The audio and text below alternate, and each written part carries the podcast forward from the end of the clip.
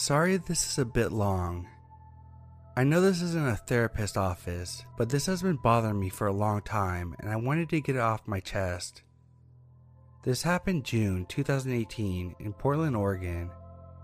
I understand that I acted like an idiot in this situation. Since then, I have become more observant, cautious, and honestly, much more paranoid. I went dancing with friends and was really drunk by midnight.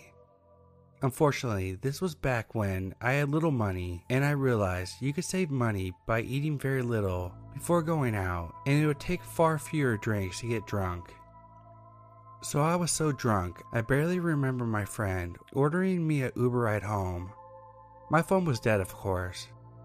I vaguely recall them helping me into the car and telling me to get home safe.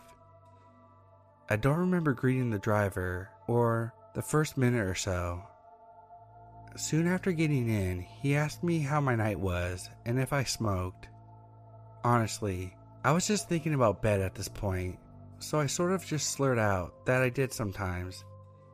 He offered me a joint, and this is the first moment I sort of get nervous and begin paying attention. I'd tell him something like, I'm really tired and just want to go home. I think he said something about it being an indica-based joint and it made great for sleep. Once again, I say something not exactly like no, but not a yes, which he takes as a yes, I'll take it the joint now. Once again, I'm still drunk enough I can barely see straight or speak clearly. So when he says, okay, well I have to cancel the ride real quick because I can't give it to you while I'm on the clock, or something to that effect. It takes me a second to realize how dangerous that was. And by the time I start to say something, he has canceled the ride and pulls over. We were in an area just east of the Hawthorne Bridge, I think, and it was totally secluded. Some empty parking lots, a close-by auto body shop with no one in sight. It started to hit me. I'm now in a car, not with an Uber driver, but with some stranger. I can't call anyone. And he's trying to give me weed that could have anything in it. For the next minute or so, we're pretty quiet. Or I just can't remember any small talk he tried to make because I was beginning to panic. And every time he handed me the joint, I would take fake hits, just breathing into my mouth and not into my lungs. I felt tired, clumsy, and weak. That kind of drunk where you're almost at the point of nausea. And I knew I couldn't do much of anything to defend myself at that point. I remember vividly being fixated for a moment on the fact that I didn't even have a pair of keys to defend myself with, as my building uses fobs for just about everything, and I didn't take my mail key with me.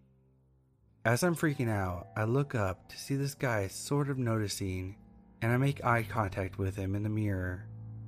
He was staring at me, but I couldn't read his expression. Finally, he says something along the lines of, well, let's get out of here. I tell him I'll just call another Uber home, thinking at this point it might be safer to walk, and he says, no, I still have your address, I'll take you home.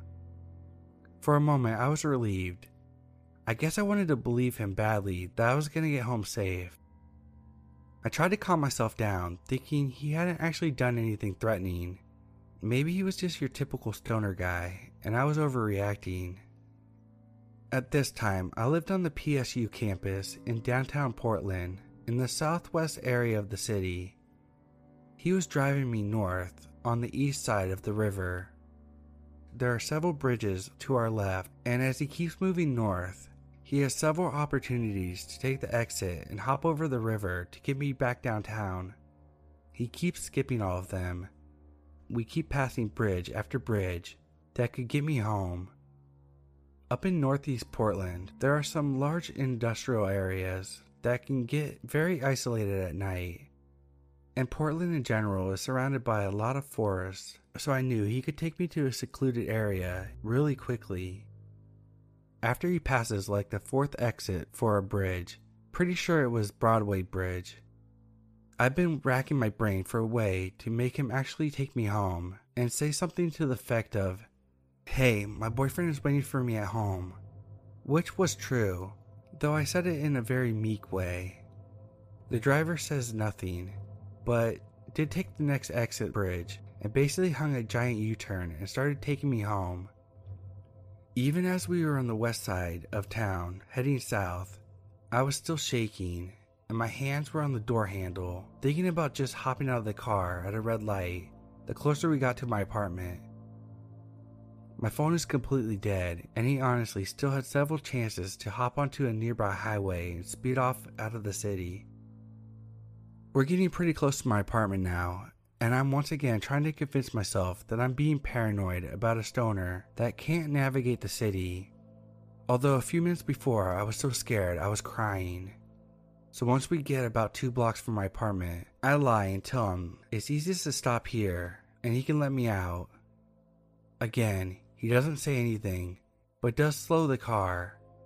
I'm flooded with relief and even feel myself smile, but when I go to open the door, it's locked.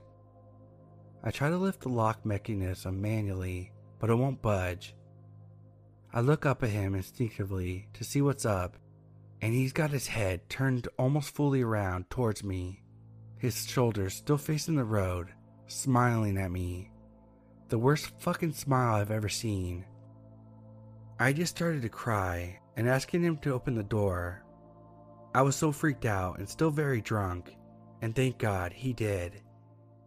I will never forget the sensation of vulnerability, not just being drunk in a car with no way to contact anyone, but even as I got out of the car, I kept feeling like he would somehow grab the back of my shirt and pull me back in, as silly as that sounds. When I got home, I found out that my boyfriend had actually gone out with his friends at the last minute and wasn't even home. He wouldn't have even known until much later if I had gotten back safe. The next day, I convinced myself that I was freaking out over nothing, which I realized still could be the case, but in my gut, I had truly felt in danger the night before. Technically, this guy could have been totally harmless, but I still think I should have texted my friend and reported him. The big thing that made me think of this was recently hearing about how Ed Kemper, the co-ed killer, would go for practice runs, picking up hitchhikers and seeing if he could get the passengers, potential victims, to trust him, and how far out of his comfort zone he could push them without them saying anything. Obviously this guy wasn't Ed, but I hate wondering if that night was a practice run of some sort for my Uber driver.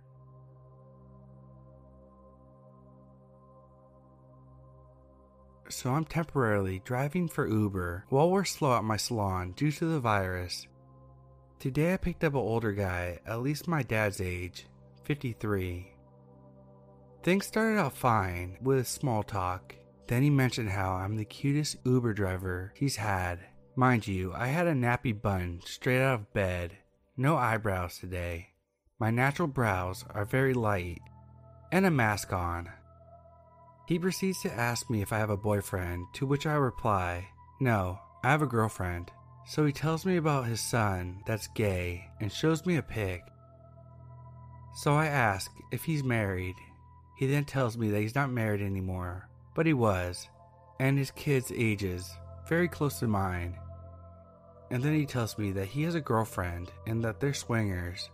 Not sure why he mentioned the swinger part. Then it got weird. Right before we get to a stop, he started asking if I was completely lesbian, and I told him yes, and he asked why. I simply said that I didn't like any part of being in a relationship with men.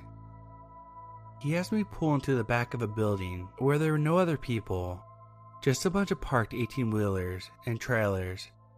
When I pull up into the destination, he asked randomly if he could show me a video with no context. I say sure. Not thinking anything of it. He shows me a snippet of a homemade porno of him and his girlfriend. I won't say what was in the video, but it was disgusting. He says, "Isn't that so goddamn hot?" You could see all over my face that I was uncomfortable, and at this point, we were already at his location and he wouldn't get out. He continued to try to ask me inappropriate questions, saying, well, what's the difference between a strap-on and the real thing? And at that point, I was like, I gotta go. Thankfully, he got out on his own without me having to be hostile. I was trying to avoid being hostile because we were in my car alone and he was a tall man and I'm very petite. With all the crazy people in the world, I didn't want to take a chance of upsetting him and it turning violent. Before he shuts my door, he says, "I'd love to talk some more, if that's okay with you. Don't tell your girlfriend what I showed you." I said bye, have a good day, and drove off. I reported him to Uber, and they have been in touch with me.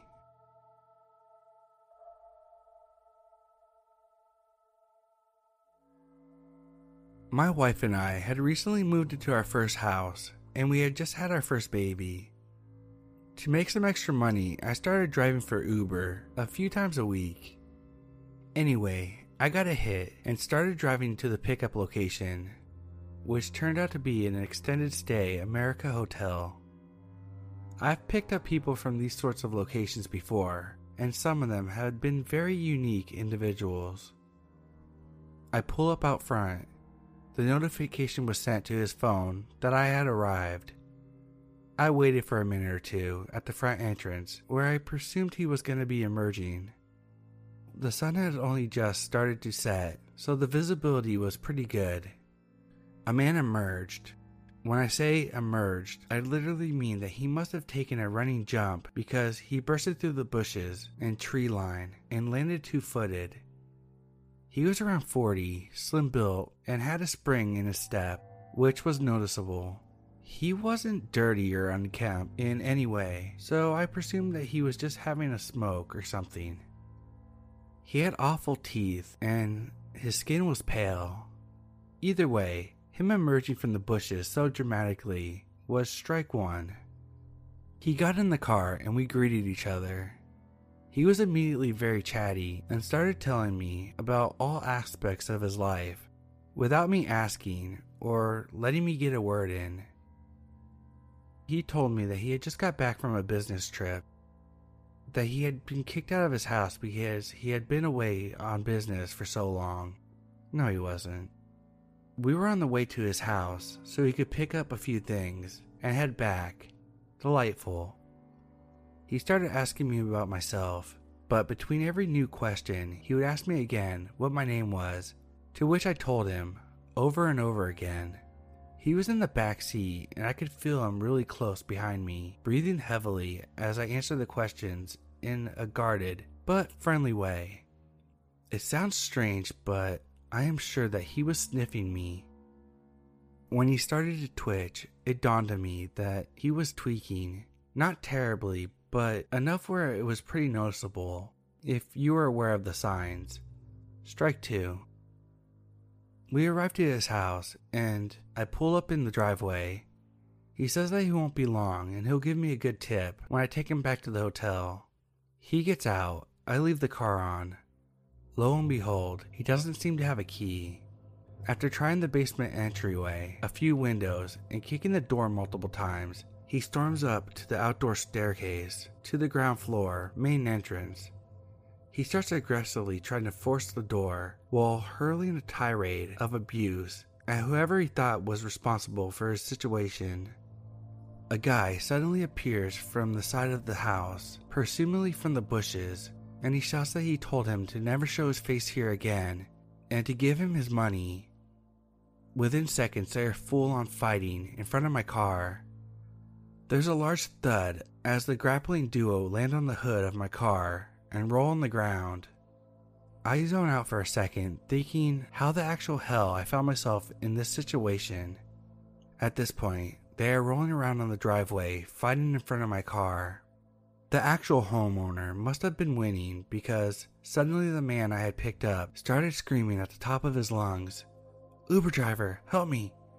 Uber driver, why don't you help me?" Over and over. The look of exasperation I must have had on my face. How could this dude not know my name? He asked me like 30 times. Strike three. I calmly put my car into reverse and drove the hell out of there. I looked into my rearview mirror and they were still brawling. I have no idea what happened to the Uber passenger or the homeowner, but I went straight home and was thoroughly creeped out. I've been driving for Lyft ever since.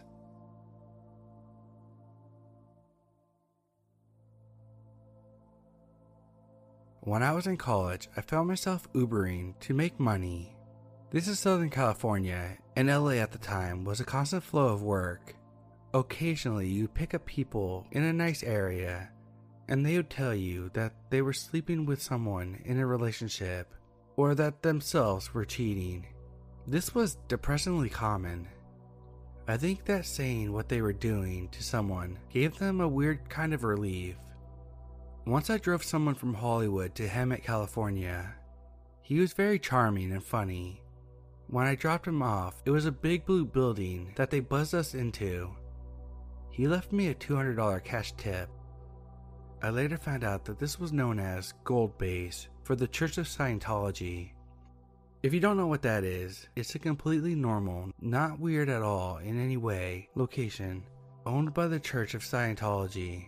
Feel free to Google it. A few months into my Uber career, insurance companies started using rideshare service, and some people who were more down on their luck would use it. Sometimes this was people just trying to get their kids to school, but sometimes it was much more sad. I can't tell you how much times I showed up to the doctor's office to see someone with accessibility limitations, faces drop at seeing my tiny car instead of a van like they needed. The people with substance problems were interactions that would stay with you. Once I picked up a man going to a dental appointment. I drove him for about a half an hour. He told me how he used to run drugs in the 90s until they caught him with a few pounds of coke. He told me about when he was moved from Nevada to Florida for trial. How he traveled handcuffed in a van. How the cops would stop only once a day at McDonald's and for their $1 menu item of the day. He asked me to stop at a liquor store, and he chugged a teeny bottle of booze, shoved a mint in his mouth, then sipped on a soda. He smelled like pure alcohol when I dropped him off at the dentist. Near my house was a methadone clinic. I would get up before dawn to be able to take those rides. Early bird gets a worm. Almost always they were sweet and thankful. Sometimes they were a little out of it, but I never felt like I was in danger or anything like that. Just good people going through tough times. These rides were the most consistently depressing. People who were going to court clearly drunk or high. Older women who had trouble requesting a ride and had been waiting in the parking lot of their dialysis place into the night. They'd tell me their stories sometimes. A person who was going to court for a child custody case, people struggling with mental illness. Some mornings were exhausting. Being up that early, you'd hit another crowd that I never anticipated, funeral goers. The saddest funeral ride was when a man and a woman got into the back seat. Rather than speaking to me, the man handed me a neon printout of a map of the cemetery with instructions on what plot to go to, with, "Hello, I am attending my father's funeral.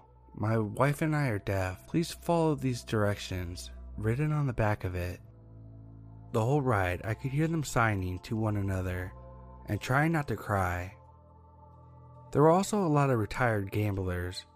They'd leave their houses at 7 in the morning, take a $70 Uber out to the desert, and spend the whole day gambling at the reservation casinos. The desert is where I saw the weirdest things. The desert was the only place I ever felt scared driving. It was in Temecula, the wine country of Southern California. Lots of wooded roads and desert. I picked up a lady just off the freeway at what I initially assumed was at the edge of a golf resort, but it was an unpaved access road. It was late and the area was especially dark. I was getting ready to call the passenger when I saw them coming down the unpaved access road. It was a tall blonde woman with a very nice pantsuit. She was absurdly put together, considering how she had just walked God knows how long, in heels, down a dirt rock road. She got into my car, and she was very pleasant. She told me that she lived in a gated community that was hard for Ubers to get to, and that it was easier to send me to the access road. I thought it was weird, but I didn't want to be creepy, asking about where she lived. She was friendly, chatty even.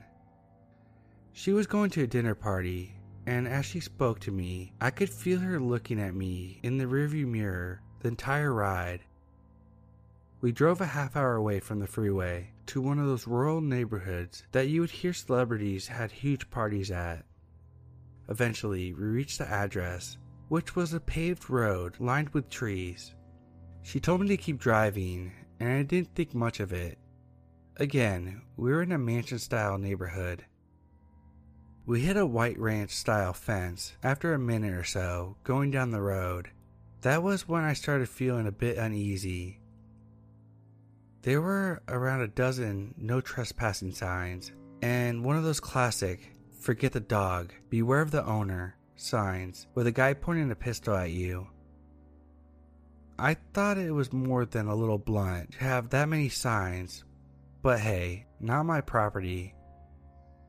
We drove for a minute when we came to another fence. It was at the top of a hill and overlooked a barn with some lights in the distance. I know this sounds weird, but it was unpleasant. I couldn't put my finger on it. It was just a barn with what looked like a barbecue going on. But being out in the woods without any lights had me freaked out. The passenger told me that I could just slide the gate open. As I approached the fence, I saw signs that made me stop cold. Off to the side of the gate, not quite in the dark, but on the fringe of my headlights, there were metal signs with bullet holes through them, swastikas, and Confederate flags brightly displayed. SoCal has a lot of white supremacist pockets. I had dropped off dozens of passengers in cities like Norco and driven down streets where people were drinking in the garage and Nazi flags proudly hung behind them. It wasn't my favorite, but I wasn't spending any time in those neighborhoods more than I needed to. This was different though. It was after 11 p.m. at night, and I had no idea where I was. I opened the gate, and down the road I saw what I assumed were cell phone flashlights lighting up and coming up the incline. This made me very uncomfortable. I went back and told the woman I didn't think my car could make it back up the hill if I went down it. "What are you talking about? Just take me, it's right there."